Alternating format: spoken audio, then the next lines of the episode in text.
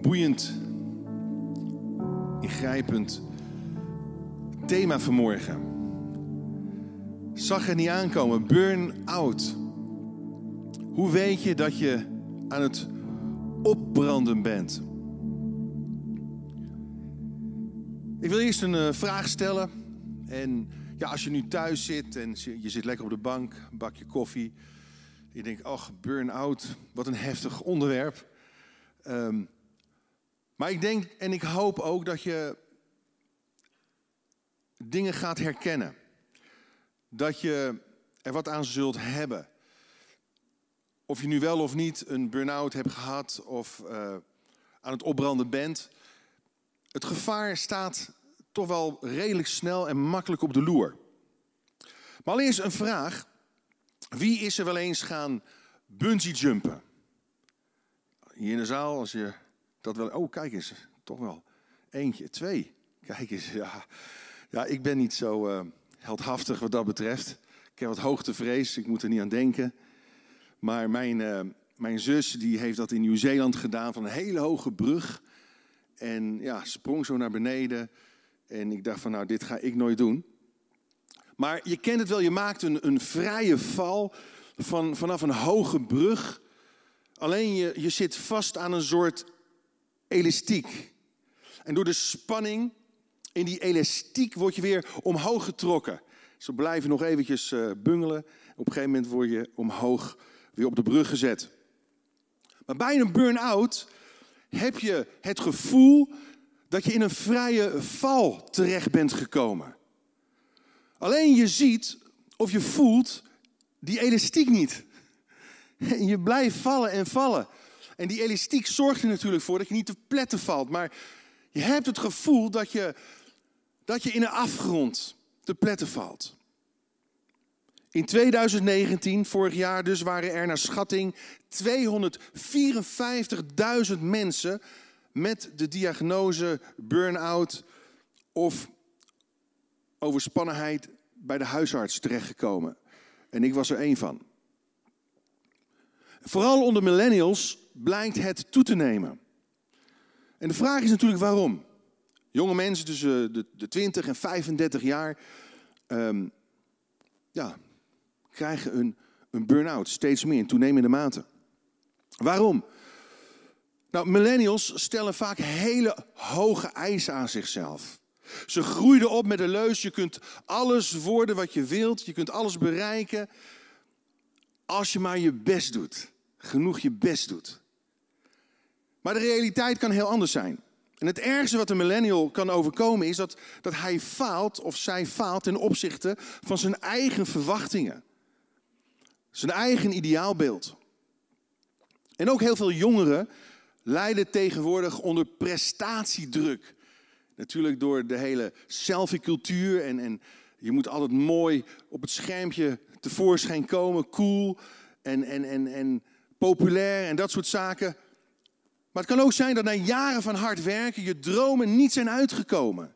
Je, je doelen niet hebt kunnen waarmaken. En je voelt je op een gegeven moment murf geslagen. Ik vergeet nooit meer dat mijn psycholoog tegen mij zei: een burn-out heeft heel veel met rouw en verlies te maken in je leven. En toen was ik al meteen in huilen uit. Want het leven kan bestaan uit een serie van onverwerkte rouwsituaties. Familieleden waar je veel van hield zijn gestorven. Je ouders gaan toch na twintig jaar een huwelijk te hebben gehad scheiden en uit elkaar. Een promotie waar je jaren naar hebt uitgezien, wordt voor je neus weggesnoept. Of je partner wordt plotseling chronisch ziek, lichamelijk ziek. Je kinderen dwalen van God af. En je vraagt, hoe kan het? Ik heb, ik heb zoveel ervoor gedaan, voor gebeden geïnvesteerd. En dat zijn allemaal verliezen die je moet verwerken. Maar wat doen we? We nemen er de tijd vaak niet voor. We gaan maar door en door. En nemen niet de tijd om onze verliezen te verwerken. Totdat de rek eruit is. Totdat je in een vrije val terechtkomt en je hebt het gevoel niet meer omhoog getrokken te worden. Je emoties en je gedachten tollen in het rond, de afgrond in. Weet je, voordat ik verder ga, wil ik vandaag graag een interview doen met een ervaringsdeskundige, Sjouke Elsinga, over zijn burn-out. En ik wil vragen of, of hij een, op een van de stoelen hier plaats gaat nemen.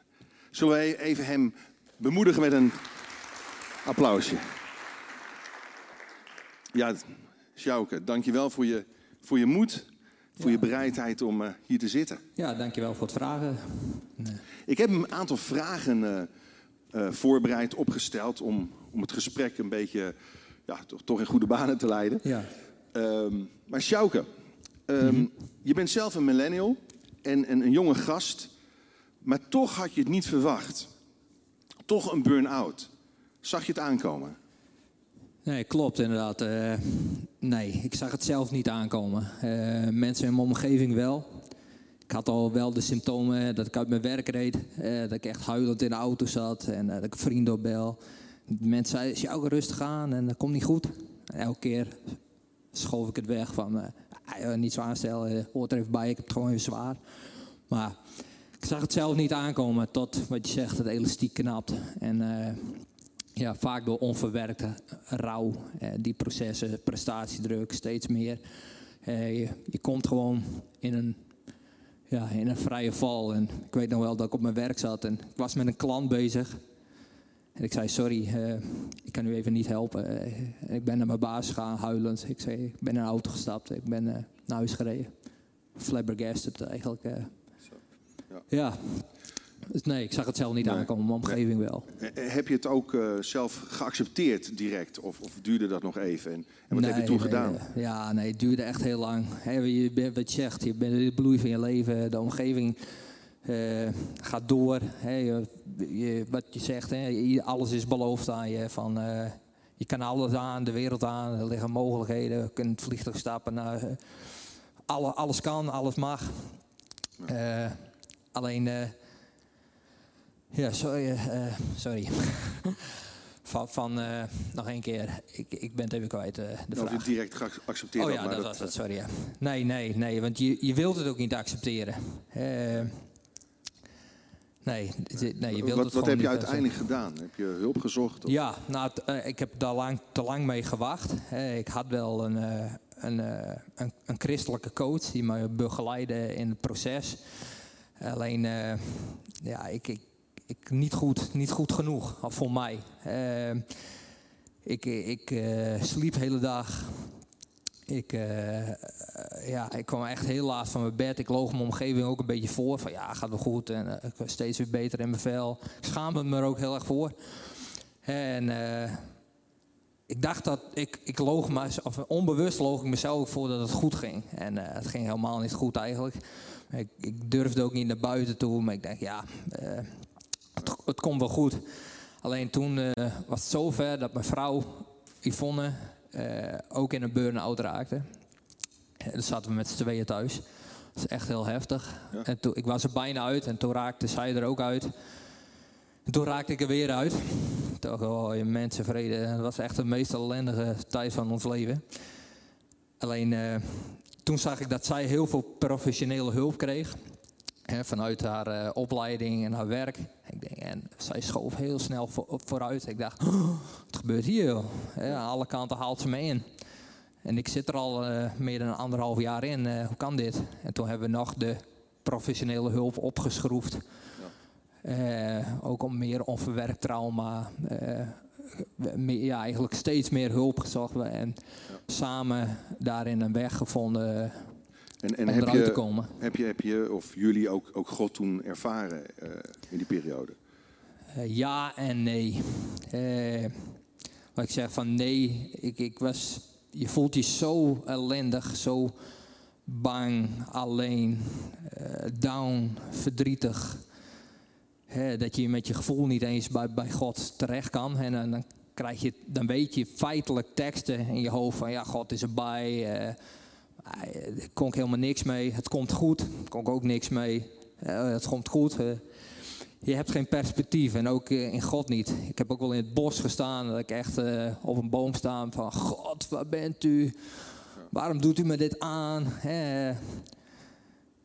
deze ellende, hoe, waar bent u dan in dit verhaal? Ja, het is gewoon. maar uiteindelijk, ja, uh, ja, maar ik wist, ik moest verstandelijk gewoon tegen me zeggen van ja, God, u bent erbij, u bent erbij. En ik heb ook wel momenten gehad dat, hij, dat ik dacht van ja, God, geef me weer even een knipoogje. Maar ja, wisselend. Ja. Kun je misschien twee, ja, twee dingen noemen die je hebben geholpen om hier uit te komen? Ja, twee dingen is uh, verstandelijk uh, ook zeggen van God is erbij, het komt goed. Ja, vooral wat mij echt gewoon en professionele hulp. En daar de, bij de, de BOS, de B van beweging, de O van ontspanning en uh, de S van sociaal. En die, die drie dingen hebben me echt geholpen met psychologische hulp, traumaverwerking uh, en ook gewoon ja, gericht blijven ja. op, op het, dat het goed komt samen met je geloof. Mooie, ja Mooi om het te onthouden, ook voor de mensen thuis. Hè? Bos, beweging, B van beweging, O, ontspanning en S, sociale contacten, vrienden. Die heel ja, belangrijk Ja, je wilt het misschien niet en het gaat misschien tegen je natuur in, maar het is wel belangrijk. En kun je ook zeggen dat je, dat wordt wel vaker gezegd, dat je dan een, een, op een gegeven moment als je eruit komt, een vernieuwde versie van jezelf bent geworden? En, en ben je achteraf misschien toch ook wel een beetje dankbaar dat je er doorheen bent gegaan? Ik, ben, ik, ja, ik kan wel zeggen dat ik een uh, vernieuwde versie van mezelf ben. Uh, want hoe ik eerst was, met bepaalde bitterheid vanuit onverwerkt rouw of de boosheid of het verdriet. Hoe ik met dingen omging. ja, was, was ik niet altijd trots op, maar ik kon er ook niet altijd nou ja, onbewust iets aan doen. Ik kan, ik kan altijd veranderen, hè, maar ik was me er niet bewust van dat ik dat gedrag vertoonde. Uh, dus ik ben wel dankbaar dat ik veranderd ben, hè, in positieve zin. En ik ben ook, ook dankbaar van, uh, dat het allemaal anders is gelopen. Dus daar ben ik wel dankbaar voor. En daar God ook dankbaar voor. Maar ik, ben niet, ik had niet gewild, of laat ik het zo zeggen, ik had het graag geen burn-out daarvoor nodig gehad. Want dat is echt het meest vreselijke, voor mij althans, tot nu toe in mijn leven. Ik had het liever op een andere manier geleerd. Maar... Heel herkenbaar. Ja. ja dat kan maar ja, een hand schudden zal ik niet doen vanwege die anderhalve meter. ja. Nee, ja, heel dus... erg bedankt joh. Nee, ik, echt uh, heel waardevol wat je allemaal gedeeld hebt. Zullen we, ja, we hebben nog eens even een uh, moeten gaan pluimen. Dankjewel joh. Ja, jou hey, bedankt. Tot zegen.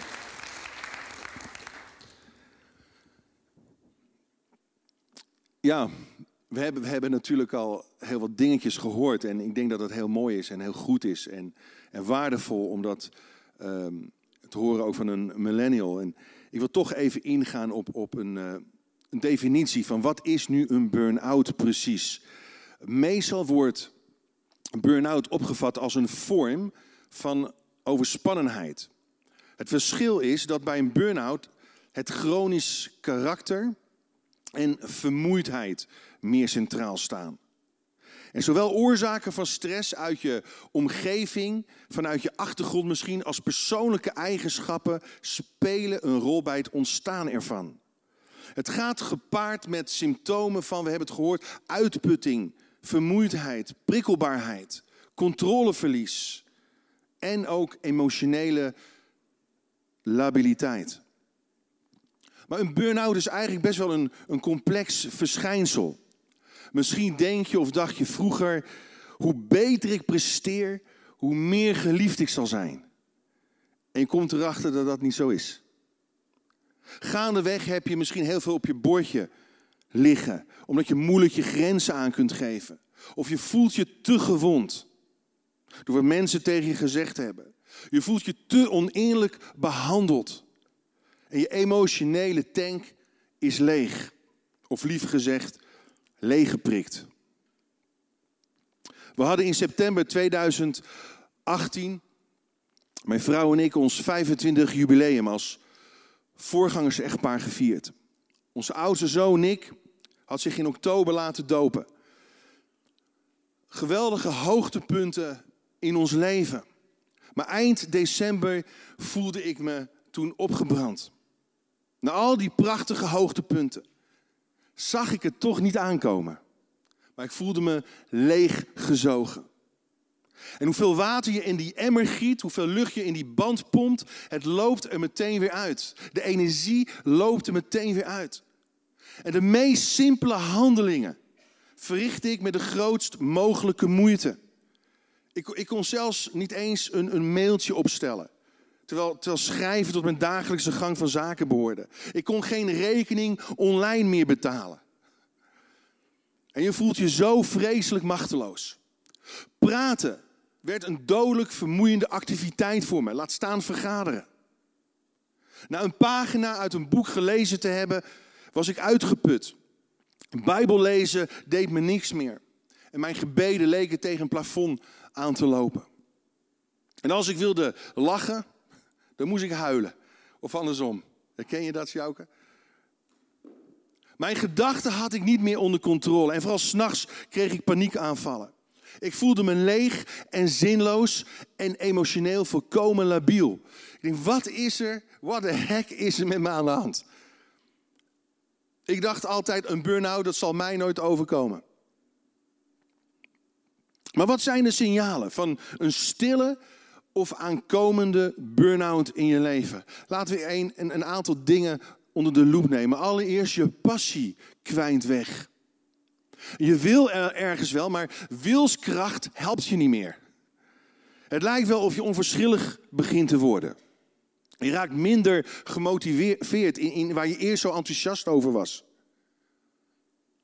Pas op. Ook op dit moment, als je thuis kijkt of als je hier bent, pas op als je je passie in wat je doet kwijtraakt. Je kunt niet meer genieten en, en vrije tijd vult je emotionele tank niet meer. En dingen die je normaal gesproken leuk vindt, zijn niet meer aantrekkelijk. Doe je niets meer. Recreëren helpt niet. Bidden helpt niet. Of vakantie gaan helpt niet. Ik weet nog dat we terugkwamen van vakantie en ik voelde me nog steeds niet opgeladen. Ik voelde me, de, ik voelde me nog net zo vermoeid als, als voordat we op vakantie gingen. En, en toen zei mijn vrouw, en dat gebeurde drie keer achter elkaar. Drie keer. Toen zei mijn vrouw, volgens mij raak jij in een burn-out. Dit is niet goed. Dat was een signaal. Een ander punt, een ander signaal is, je kunt niet meer helder denken. Je kunt niet meer zuiver denken. Je krijgt allerlei rare gedachten. Je kunt gaan denken, misschien wel zelfs aan je huwelijk opgeven, je baan opgeven, suïcide plegen, grote aankopen doen die onverantwoord zijn. Daarom is het zo belangrijk om in zo'n fase, in zo'n crisis, geen grote beslissingen te nemen. Een ander signaal is je productiviteit keldert naar beneden. Als je urenlang werkt, zonder productiviteit, zonder vooruitgang te boeken in wat je doet, pas dan op. Je begint eindeloos naar je, naar je scherm, op je computerscherm te staren, maar er gebeurt niks.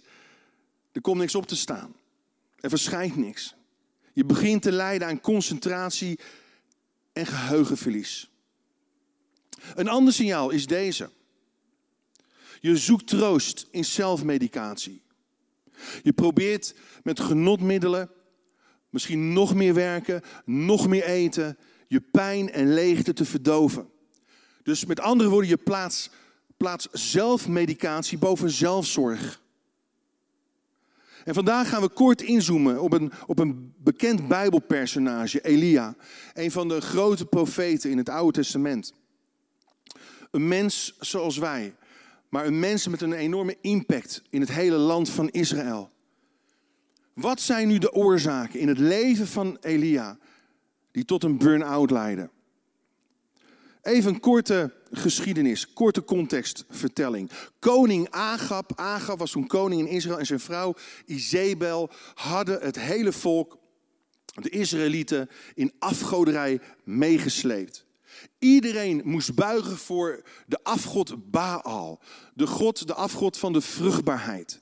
En dit ontaarde in allerlei seksuele, immorele uitspattingen. Dit ontaarde in tovenarij. Totdat God er genoeg van had en een profeet stuurde, Elia. En op de berg Karmel ontstond er een soort krachtmeting tussen Elia en 450 profeten van de Baal. Er werden twee altaren gebouwd, want, want Elia hij daagde ze uit. En voor Elia was er een altaar en voor de profeten van Baal was er een altaar. Er werden twee stieren opgelegd. En ieder moest de naam van zijn God aanroepen. En de God die met vuur zou antwoorden, zou de ware God zijn. Dus wat gebeurde? 450 profeten begonnen allerlei rituelen toe te passen. Begonnen te schreeuwen, te doen, zichzelf in te snijden, urenlang. En er gebeurde niets. Maar iedereen zou, zou voor die God gaan buigen die met vuur zou gaan antwoorden. En zou die God gaan dienen. Maar na al die rituelen antwoordde Elia eigenlijk met het volgende. Ik zal nu mijn God aanroepen. Hij hoefde maar de naam van Yahweh aan te roepen, de naam van God. En God, hij, hij antwoordde met vuur en verteerde het complete offer. En de 450 profeten werden gedood en de koning Agab vertelde alles aan zijn vrouw Izebel, een heks. Echt letterlijk en figuurlijk een heks. En op grond van deze boodschap kreeg Elia te horen dat er een prijs op zijn hoofd was gezet. En, en, en hij zakte toen weg in een diepe burn-out of, of, of depressie. Lees u mee, 1 Koningin 19 vers 2.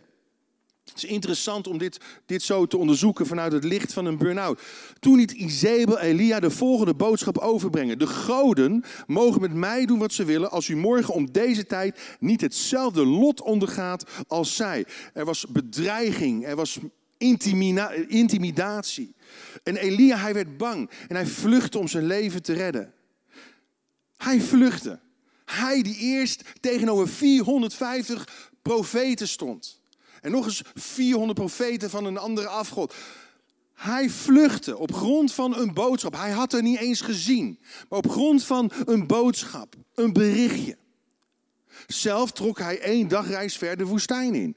Daar ging hij onder een bremstruik zitten, verlangend naar de dood. En zei, het is genoeg geweest, Heer, neem mijn leven. Ongelooflijk. Dit zag Elia niet aankomen. En wij ook niet als we in het verhaal zitten en het verhaal goed lezen. Elia had een enorme geestelijke overwinning geboekt. Het hoogtepunt van zijn carrière had hij bereikt als profeet. Maar juist op dat moment was hij het meest kwetsbaar. En ook bij Elia herken je een aantal factoren die tot een burn-out leiden, die hem daardoor kwetsbaar maakten. Allereerst, lees mee, oververmoeidheid. Elia was gewoon uitgeput na die enorme inspanning op die berg Karmel. Door het feit dat hij vervolgens een marathon had gelopen. Hij was uitgeput door uren van gebed en van strijd. Uren van hard werken. En toen het woord van Izebel hem bereikte, gleed hij weg in een negatieve spiraal van doemdenken. Doemdenken. En, en normaal gesproken had hij zich daar tegen kunnen bewapenen. Maar hij had geen energie meer over om zich daartegen te verzetten. En hier zat ongetwijfeld een geestelijke boze geest, boze macht achter. Maar we moeten niet alleen maar vergeestelijk, ook natuurlijk gezien. Menselijk gezien is er een natuurlijke, vaak een natuurlijke terugval naar een hoogtepunt. Dat zie je in de sportwereld, dat zie je op meerdere gebieden. Na een grote geestelijke zegen komt er ook vaak een geestelijke aanval. En hij was oververmoeid. En hij was niet meer opgewassen om tegen één bericht op te gaan staan. Vervolgens aanhoudende conflicten en problemen. Hij had aanhoudend, voortdurend, continu te maken gehad met strijd, met conflicten, met problemen. En die stapelden zich maar op. En het hield maar niet op. En uiteindelijk, toen hij in het dorp aankwam, na die grote overwinning, en dacht dat het voorbij zou zijn, dacht dat, dat Agap zich wel zou gaan bekeren met zijn vrouw, kwam er iemand met de prijs dat Izebel, of met de boodschap dat Izebel een prijs op zijn hoofd had gezet. En dat was eigenlijk als het ware de druppel die de emmer deed overlopen. Ik weet niet of je dat gevoel kent. Ach nee, toch niet weer. Oh nee, toch niet nog een keer. Oh nee, toch niet, niet weer dat gemekken of wat dan ook. Oh, houd het nooit op. Houd die strijd, houd die ruzie, houd die problemen nooit op. Aanhoudende conflicten en problemen. En vervolgens isolement of eenzaamheid. Hij stond op zichzelf. Hij had geen mensen om zich heen verzameld die hem konden opbeuren, hem konden bemoedigen, hem konden, konden dragen in deze moeilijke tijd. En hij, hij voelde zich daardoor ook verlaten door God. Hij zei zelfs, ik ben de enige profeet die nog over is. En dat was helemaal niet waar. Obadja had nog gezegd dat er minstens 100 profeten waren overgebleven. Maar weet je, als je, als je er alleen voor staat, of alles alleen wil doen, of als een eindselganger door het leven wil gaan, of het gevoel hebt dat je er alleen voor staat, dan ben je kandidaat nummer één om door een burn-out uitgehaald te worden.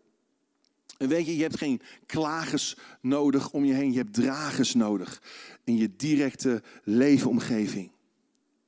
Maar nu dan, wat zijn de sleutels om uit een burn-out te komen? Of om een, een burn-out misschien wel te voorkomen in je leven? Wat zijn de sleutels? Allereerst, neem de tijd om te rusten. En voel je daar niet schuldig over. Hard werken is gezond, is goed. En, en vaak krijg je geen, de meeste, in, weet je, in de meeste gevallen krijg je geen burn-out door, door hard te werken. Geloof ik niet.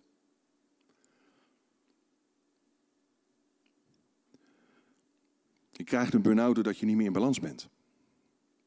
Neem de tijd dus ook om te rusten. Het eerste wat Elia ging doen was slapen. Weet je, elke dynamo moet opgeladen worden. Mijn smartphone moet het overmaat van regelmatig aan die opladen. Ik word, ik word gek van die vooral de iPhones. Die zijn zomaar op of zomaar leeg. Zo, zo. Oh. Maar wij mensen ook. Wij zijn net als onze smartphone. We lopen zomaar leeg. We nemen werk mee naar huis. Mobieltjes blijven aanstaan. De appjes blijven doorgaan. Al die groepsappjes. Ik ben, ik ben heel eerlijk, ik ben nog soms best wel gevoelig. Het is nu uh, een jaar geleden, een jaar lang, dat ik, uh, dat ik ziek ben geweest. Maar ik moet, als, soms dan moet ik echt die appjes moet ik even aan de kant zetten. Ik word er knettergek van. Vooral die groepsappjes. En blijf me doorgaan. En dan gaat dat groepje los. En dan gaat dat groepje los. Ding, ding, ding, ding, ding. Goed. Maar we hebben lichamelijk herstel. We moeten ons soms even afzonderen. En God, wat deed hij? Zond Elia raven om hem te voorzien van vlees, proteïne.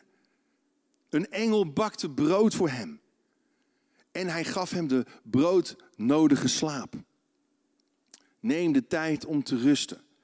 En voel je daar niet schuldig over. Ten tweede, stel je gedachten ter discussie en zoek afleiding. Vind iets om je gedachten af te leiden van je pijn. Ik vond het zo mooi dat, dat Schauke dat noemde, dat BOS, BOS. Beweging, ontspanning en sociale contacten. Maar maak geen grote beslissingen, want je kunt niet helder denken in een burn-out. Elia, hij ging onder een jeneverboom zitten. En hij kwijnde weg in negativiteit. Vooral over zichzelf. O Heer, laat mij sterven. Ik ben niet beter dan mijn voorouders. Hij haalde zichzelf naar beneden. Weet je, wat hij ook gedaan had, al die wonderen die God hem had laten zien, maakte niets meer uit. Het deed hem niets. Je hebt totaal geen eigenwaarde meer in een burn-out. Wat mensen ook zeggen, wat je ook hebt meegemaakt. Dus doe daarom alleen dat wat je wel kunt doen. Pak niet meteen grote dingen aan, maar pak de kleine dingen aan die je leuk vindt, die binnen bereik liggen. al is het nog zo klein als je tanden poetsen. Of lekker gaan wandelen met je hond. Ik zal u eerlijk zeggen, we hebben uh, toen net, voordat ik in een burn-out kwam, een Rhodesian Ridgeback gekocht. Een grote nachtmerrie voor, voor mijn vrouw nog steeds. Wat een beest. Ja, prachtig beest. Maar uh, in ieder geval, dat heeft mij heel veel geholpen. Gewoon zoiets, eigenlijk, ja, banaals of simpels. Een hond. Waar je mee gaat wandelen. Natuurlijk, we hadden van die snauwzetjes, maar daar schaam ik me natuurlijk voor om daarmee te gaan wandelen, van die dwergsnauwzetjes. Dit is wat stoerder, weet je wel. Goed. Maar in ieder geval, een hond. Gewoon lekker wandelen, veel wandelen, de bossen in, ga zo maar door. Een engel moest Elia aanstoten om hem op, een, op andere gedachten te brengen. Om zich te focussen op de berg Horeb. Om juist daar een nieuw perspectief te ontvangen. Een nieuwe invulling van zijn taak, van zijn bediening en van zijn roeping. En het is de plaats waar God zich openbaart. Dus ten derde, open opnieuw je hart om in stilte naar Gods stem te luisteren. En degenen die het hebben meegemaakt, die weten dat als je in een burn-out zit of een beginnende burn-out hebt, dan ben je heel gevoelig voor prikkels en voor lawaai en voor herrie. Daarom is die stilte juist ook zo belangrijk. Maar niet, geen lege stilte, maar stilte vol met kwaliteit. Omdat je naar Gods stem gaat luisteren. Omdat je je hart opnieuw opent naar God van Heer. Wat, wat zou er moeten veranderen in mijn hart? Hoe, hoe, zou ik dingen anders kunnen gaan invullen? Hoe, hoe zou ik anders met dingen omgaan? Heer, wat, wat moet er in mij veranderen, Heer? Weet je, je gaat je weer productief en zinvol voelen. Door in verbinding met God te komen en in verbinding met mensen. En zo ging Elia naar de berg Horeb. De berg van God, om God te ontmoeten. De plek van verbinding, van communicatie. En 1 Koningen 19 vers 11 staat, kom naar buiten, zei de Heer. Elia had zich verstopt in een grot. En treed hier op de berg voor mij aan. En daar kwam de Heer voorbij. Zoals de Heer voorbij kwam aan Mozes. Vol goedheid, vol barmhartigheid. Oh, vol langmoedigheid. Oh, vol trouw, vol liefde en genade. Daar kwam de Heer voorbij. Maar eerst, er ging een grote, krachtige windvlaag voor de Heer uit. Die de bergen spleet, de rotsen aan stukken sloeg. Maar de Heer bevond zich niet in de windvlaag. En na die windvlaag kwam er een aardbeving. Maar de Heer bevond zich niet in die aardbeving. Na de aardbeving was er vuur. Maar de Heer bevond zich niet in dat vuur. Na het vuur klonk het gefluister van een zachte bries. En toen Elia dat hoorde, die zachte bries, toen kwam hij tevoorschijn. Toen kwam hij naar buiten. Dit is zo mooi. Niet in, in de krachtige manifestaties van de natuur, niet in het oordeel, niet in, de woestenij en razernij van oorlog en conflict, maar God openbaarde zich in een zachte bries. Dat spreekt ook van, van leven, van de ruach van God. Geeft leven, schept leven. Het spreekt van relatie. God is de God van relaties. Weet je, soms kan, kan schuld kan schaamte, omdat je het gevoel hebt gefaald te hebben, in de weg staan om weer terug naar God te komen. Ook als je thuis bent op dit moment en je voelt dat zo. Ik wil je dit zeggen. Je denkt misschien dat je het niet waard bent, dat je het niet verdient. Maar ik wil tegen je zeggen, God ziet jou nog steeds zitten. In jouw gevoel van falen, van mislukking of wat dan ook. God zoekt jou op. God zocht Elia op. En hij zegt, treed naar buiten. Kom tevoorschijn. Weet je, we leven in een cultuur waarin de stilte een bedreiging is geworden. En, en ik ben er zelf ook debat aan. regelmatig moet ik toch nog weer dat iPhone pakken. Van, oh, wat voor mailtjes heb ik? Oh, wat voor berichtjes heb ik? Oh, wat voor... En natuurlijk, dat is ook een nieuwe vorm van uh, verbinden met elkaar in deze tijd. Ik, ik veroordeel dat niet, maar ik denk van, jongens Pas op.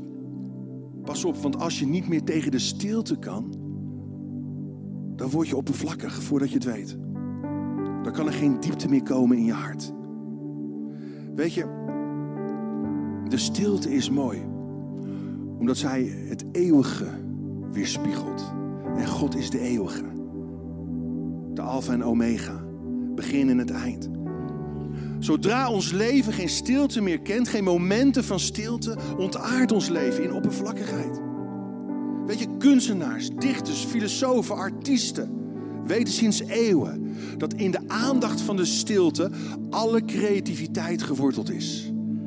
Weer nieuwe ideeën ontstaan, weer nieuwe perspectieven, weer, weer nieuwe mogelijkheden. In de Bijbel staat er dit: Dit zegt de Heer, de Heilige van Israël. In rust en inkeer ligt jullie redding. Jullie kracht ligt in stil vertrouwen. In stilheid en in vertrouwen zal jouw sterkte zijn. Want dan laat je God werken.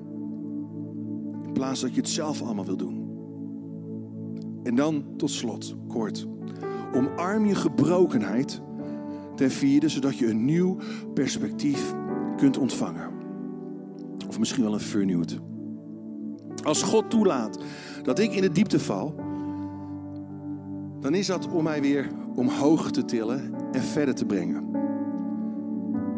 Als, als, als jij het gevoel hebt op dit moment dat je in de diepte valt, dan heeft, heeft God daar een hogere bedoeling mee. Hij wil jou namelijk niet te pletten laten vallen. Hij wil jou weer dragen op zijn arendsvleugelen. Als God mij snoeit, dan is dat om mij te genezen. Niet om mij kapot te maken. En weet je, in je gebrokenheid ontmoet je en vind je Jezus die zei: Kom tot mij, alle die vermoeid en belast zijn, en ik zal je rust geven. Mijn, mijn juk is zacht, zoals die bries zacht was, waarin God verscheen. Zachtmoedig en nederig ben ik van hart, zei Jezus. Weet je, ik wil iets eerlijks bekennen. Ik ben in mijn bediening, in mijn tijd als voorganger, soms te gedreven geweest, te taakgericht, te veel eisend naar mezelf toe, ook naar anderen toe. Misschien te ambitieus, te trots. En ik heb er spijt van als ik daar mensen mee bezeerd heb. We kunnen zo opgaan in een taak. We kunnen zo gedreven zijn en enthousiast zijn. Misschien wel juist over een bediening of iets wat je voor God doet. Dat het juist een barrière kan gaan, barrière kan gaan vormen tussen jou en God. En ook Elia zei tot twee keer toe: Ik heb me met volle overgave ingezet. En dan word ik met de dood bedreigd. Hij kon het even niet meer handelen, hij kon het niet meer plaatsen. En dat geldt misschien soms ook voor ons. Opeens kunnen we niet meer verder. Het wil niet meer. Maar nogmaals, als je lichaam stopt, als je niet verder kunt, dan gebruikt God dat om jou te herstellen. Niet om jou af te schrijven. Zoals Jouk ook zegt, ja, toen ik vroeg, kun je achteraf zeggen dat je een betere versie van jezelf bent? Ja, ik kan het misschien ook wel een klein beetje beamen. Maar dat het leuk is om op die manier, door middel van een burn-out, dat te kunnen zeggen: nee, dat, dat is verschrikkelijk. Het voelt niet goed. Een burn-out is iets wat je eigenlijk echt te alle tijden moet proberen te vermijden, te voorkomen. Maar inderdaad, waar ik wel dankbaar voor ben, is dat ik inzie dat de dingen ook in mij moeten veranderen. Dat ik anders met dingen moet omgaan. Anders op een andere manier dingen moet aanpakken, mensen moet benaderen. En daar ben ik dankbaar voor. Als je de stukjes van jouw hart, je gebrokenheid aan God offert, dan zal je verbaasd staan hoe God jou gaat gebruiken.